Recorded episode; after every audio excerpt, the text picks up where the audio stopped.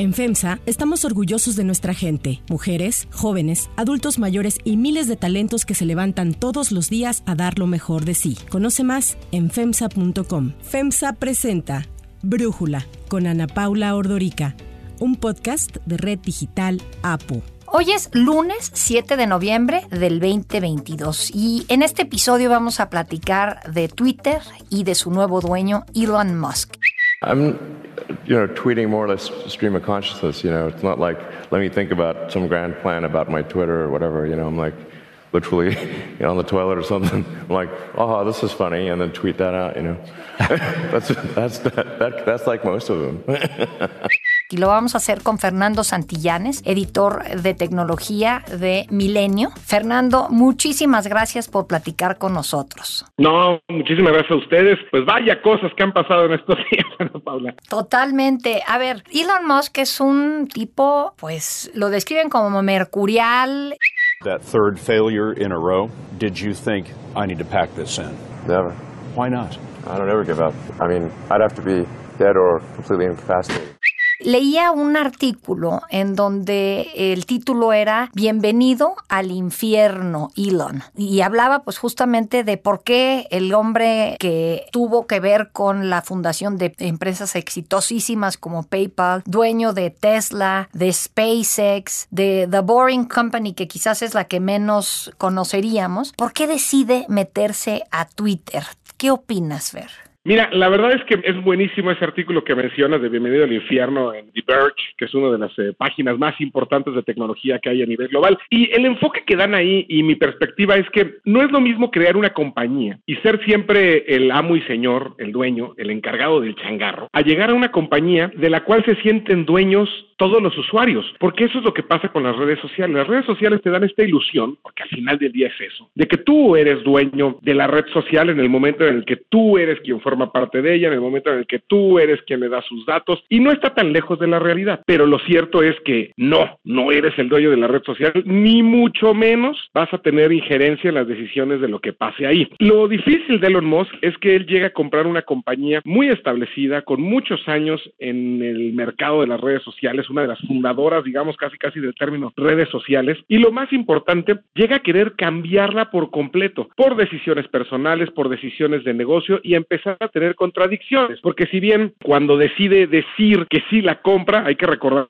que él ofrece un fin de semana, y eso es muy, muy interesante, un fin de semana, un domingo, él dice, cómprenme Twitter. Algo totalmente inusual en el mundo de los negocios. Las compras no se hacen así. Y la gente que compra estas cosas suena raro, pero no lo hace el fin de semana. Muchos jugábamos en la fuente de tecnología, bromeábamos entre nosotros, de que parecía más bien que Elon Musk estaba probando su tequila, porque sí tiene un tequila. Y de repente se le ocurrió el de cómprame Twitter. Señor, pero es que es muy caro. No, cómprame Twitter, porque así lo hizo. Fue tan introspectiva y tan rara su decisión que a la semana, a las dos semanas ya dijo, no, ya no la quiero, es que no me están dando datos. El punto es, decide comprar Twitter y lo primero que dice es, lo quiero hacer por los usuarios, lo quiero hacer por la humanidad, no quiero hacer dinero con ella. Y a los tres días lo primero que hace es decir, voy a cobrar por todo o voy a empezar a cobrar por lo más importante que es tu personalidad en Twitter, que es este batch, esta verificación, que no nada más es darte el estatus de que eres tú la persona real que dice ser, que tu perfil es el perfil oficial de esa personalidad, de ese personaje, de ese artista, de ese político, sino que además, pues se supone, porque así se hace, hay una verificación en la cual un equipo de Twitter decía, ya ya verifiqué que esta persona es, efectivamente es Ana Paula Ordorica, es Fernando Santillanes, es Juanito Pérez, y puedes confiar en este perfil. Ahora, con este cobro de 8 dólares, en el cual cualquiera al mes, 8 dólares al mes, cualquiera puede tener este emblema de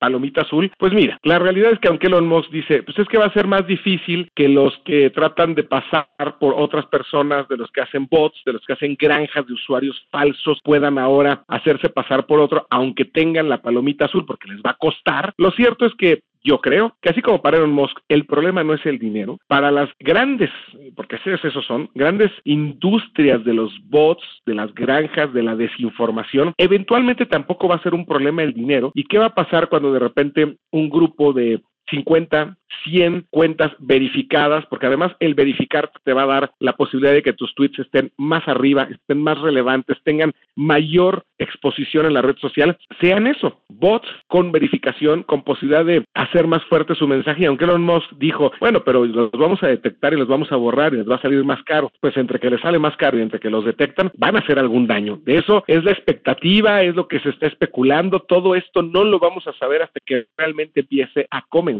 pero para redondear esto, como bien decías al principio, Elon Musk, bienvenido al infierno porque es enfrentarte a los empleados, a los usuarios, a ti mismo. Y lo decía hace poco, eh, Paula, platicando con algunas personas internas de Twitter, algunos amigos en, San Francisco, aquí en México, me decían, pues es que ya no te puedo decir nada porque la realidad es que ahora quien es el encargado de comunicación, quien es el encargado de finanzas, quien se encarga de todo, tiene un solo nombre y se llama Elon Musk y todo lo decide y nosotros mismos lo conocemos cuando lo tuitea. Imagínate.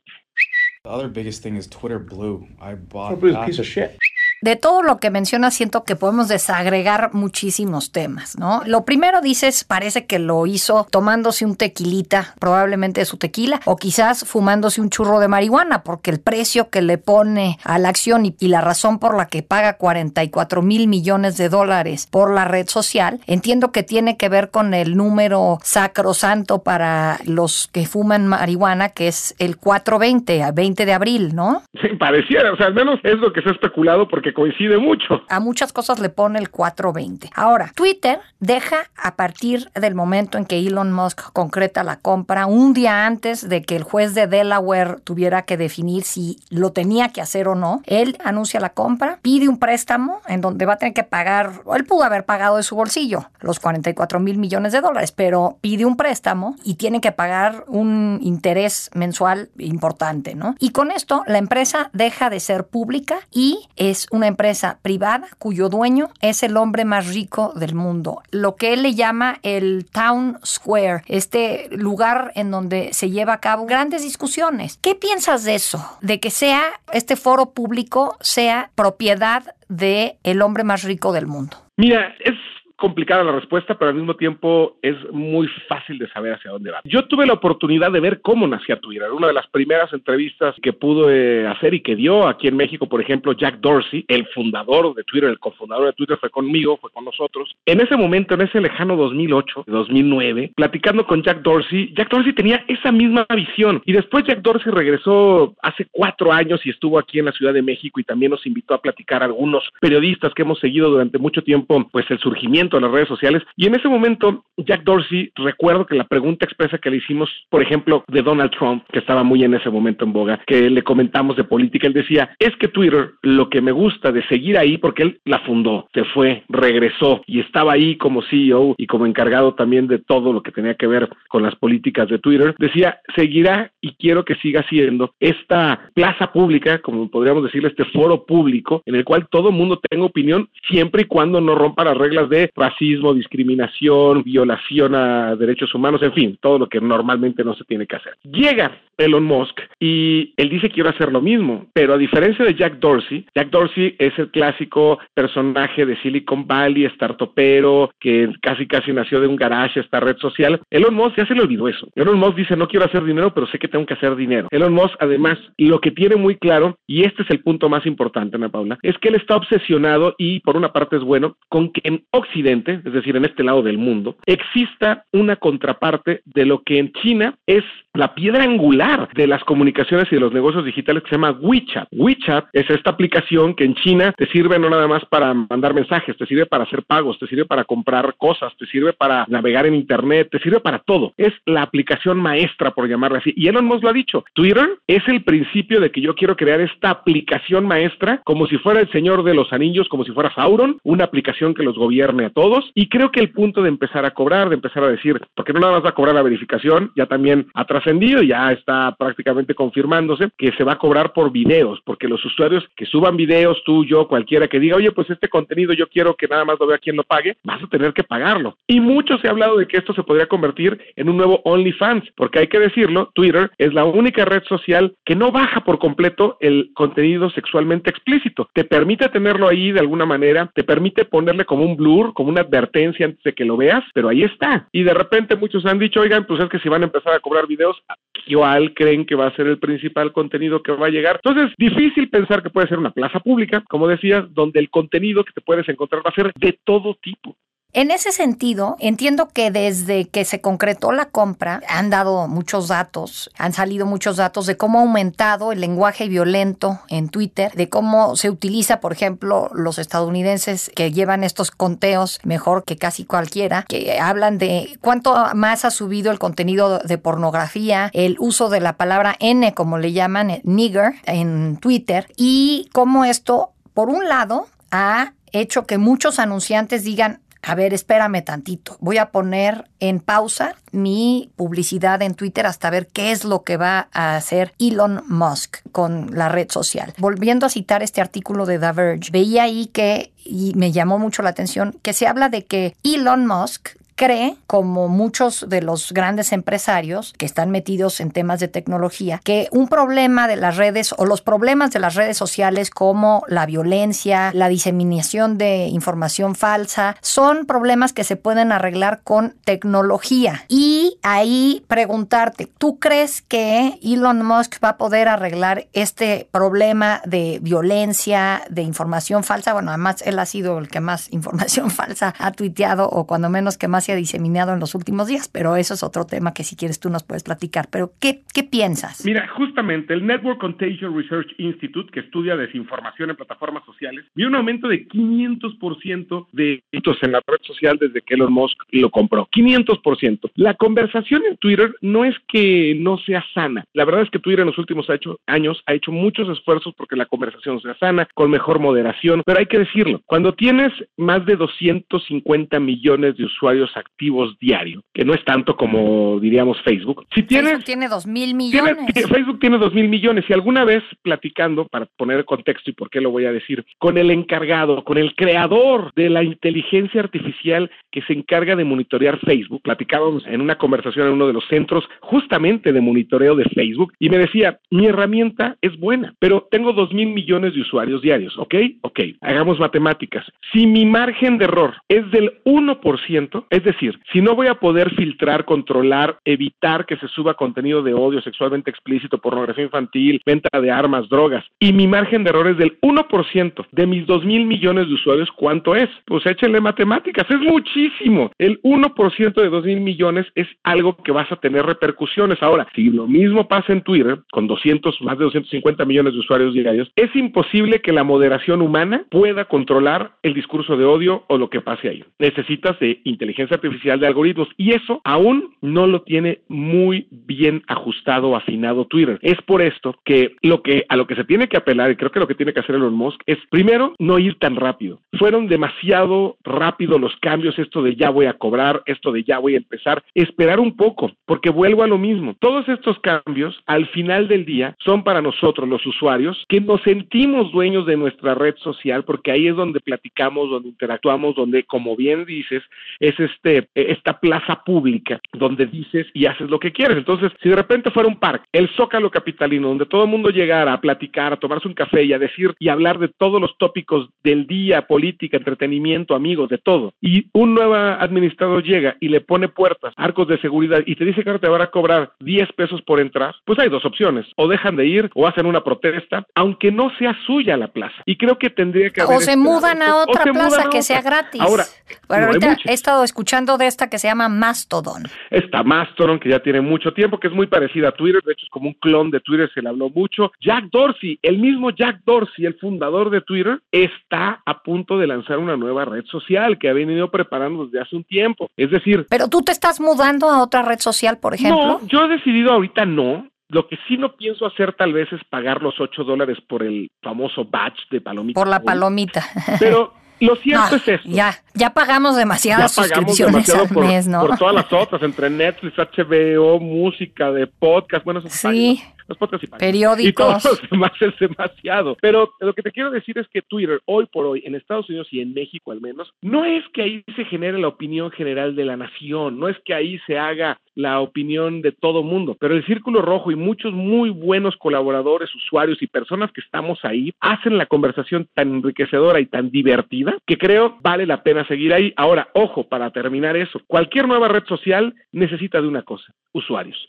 Y si los usuarios empiezan a mudar a una red social, va a haber una curva de adaptación en la cual de repente puede subir muchísimo, como cuando se cayó WhatsApp de las primeras veces y todo el mundo se iba a Telegram. Y al menos en México, si bien muchos usamos Telegram, no es que sea tu servicio de mensajería primordial sigue siendo WhatsApp. Bueno, el propio Twitter necesita más usuarios. Como decías, Twitter tiene 250 millones de usuarios y Facebook tiene 2 mil millones de usuarios. Por más que cobre los 8 dólares al mes por su palomita azul, ¿cuántos usuarios necesitas para que eso empiece a ser un ingreso interesante cuando te gastaste 44 mil millones de dólares en la red social y cuando tienes que pagar unos intereses mensuales importantísimos? Entonces, Twitter mismo también también necesita más usuarios y no sé si eso lo va a lograr Elon Musk. No, eso va a ser difícil, como bien decías, los usuarios verificados tampoco crees que son muchísimos, ¿no? Es una mínima parte de los usuarios verificados. Entonces, como bien dices, yo creo que va a ser más que los que quieran pagar sean por, ah, ya tengo mi palomita azul, no los que ya la tenemos o la teníamos. Y estos que digan, ya tengo mi palomita azul y luego, ¿sabes? Es como tener un gafete VIP para acceder a un lugar donde los VIPs ya no van a estar, donde ya no van a querer seguir.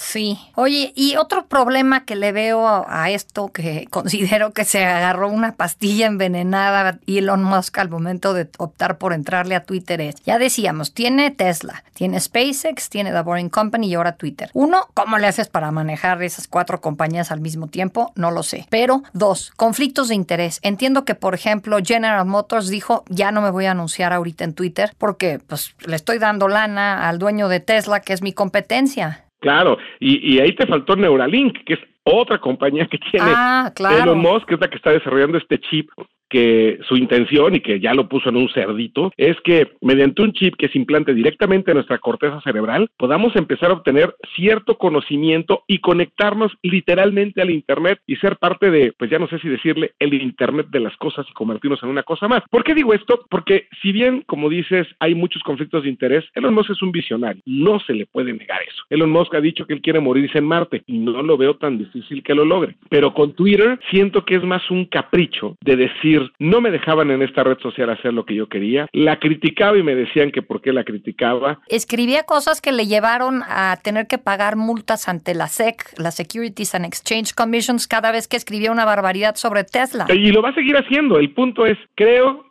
que lamentablemente, como decimos en México, cuando eres nuevo rico, no sabes qué hacer con el dinero. Y Elon Musk es un nuevo rico. Entonces, creo que lo que decidió simplemente fue comprar Twitter con un mezcalito o con un tequila encima. Y después le dijeron, oiga señor, 44 mil millones de dólares es neta. Más cuando se han devaluado las empresas de tecnología de que hizo el anuncio a la fecha de una manera importantísima. Claro, en ese momento se los juro, aunque suene a broma y a lo mejor es muy banal, pero yo me imaginé perfecto a los Moss diciéndole a alguien, ven, ven para acá, vete al Walgreens, te traes unos cigarros, dos cervezas y te compras Porque así pareció que lo hizo, sin pensarlo. Ahora ya lo tiene. Bien, bienvenido al infierno. ¿Qué es lo que va a pasar? Aguantar. Aguantemos a ver qué pasa con Twitter. Yo creo que no nos vayamos corriendo tan pronto. Veamos cuáles son nuevas políticas, veamos cuáles de esas nuevas políticas echa para atrás. porque él no quiere destruir Twitter? Y al final de día se va a dar cuenta que sus caprichos, una cosa es cuando lo hace con su empresa privada, donde las personas que compran Tesla no son la mayoría, donde las personas que le invierten en SpaceX no son la mayoría. Es decir, no es el usuario común y corriente, el mexicano, el norteamericano, el común, y ahora se enfrenta a un escrutinio público de sus clientes, que son 250 millones de usuarios diarios, y yo creo que Elon Musk al final lo último que va a querer decir es no pude y cierro Twitter. Y debido a eso creo que va a tener que ir ajustando sobre la marcha qué pasa con menos gente, porque también hay que recordar que toda esta compra va de la mano con despidos masivos en la red social, porque él dice no puedo pagar tanta nómina, ahorita veo cómo ajusto y como decimos en los medios, ahí viene el recorte. Fernando Santillanes, muchísimas gracias por platicarnos y darnos tu análisis. No, hombre, a ustedes. Y nada, pues seguimos por aquí a sus órdenes con más del mundo de los geeks siempre. Interrumpo este episodio para contarles algo muy especial. Mientras venía al trabajo descubrí lo que es viajar con comodidad y con tecnología intuitiva. Hice mis pendientes mientras iba manejando y lo más importante es que no tuve ni que quitar los ojos del camino. Tienen que descubrir a Buick porque al subirse a una SUV de Buick también conocerán algo muy especial. Yo soy Ana Paula Ordorica. Brújula lo produce Batseba Feitelson. En la redacción, Airam Narváez. En la coordinación y redacción, Christopher Chimal. Y en la edición, Cristian Soriano. Los esperamos mañana con la información más importante del día. Oxo, Farmacias ISA, Cruz Verde, Oxo Gas, Coca-Cola FEMSA, Invera, Torrey y PTM son algunas de las muchas empresas que crean más de 245 mil empleos tan solo en México y generan valor como parte de FEMSA. FEMSA presentó Brújula con Ana Paula Ordorica, un podcast de Red Digital APO.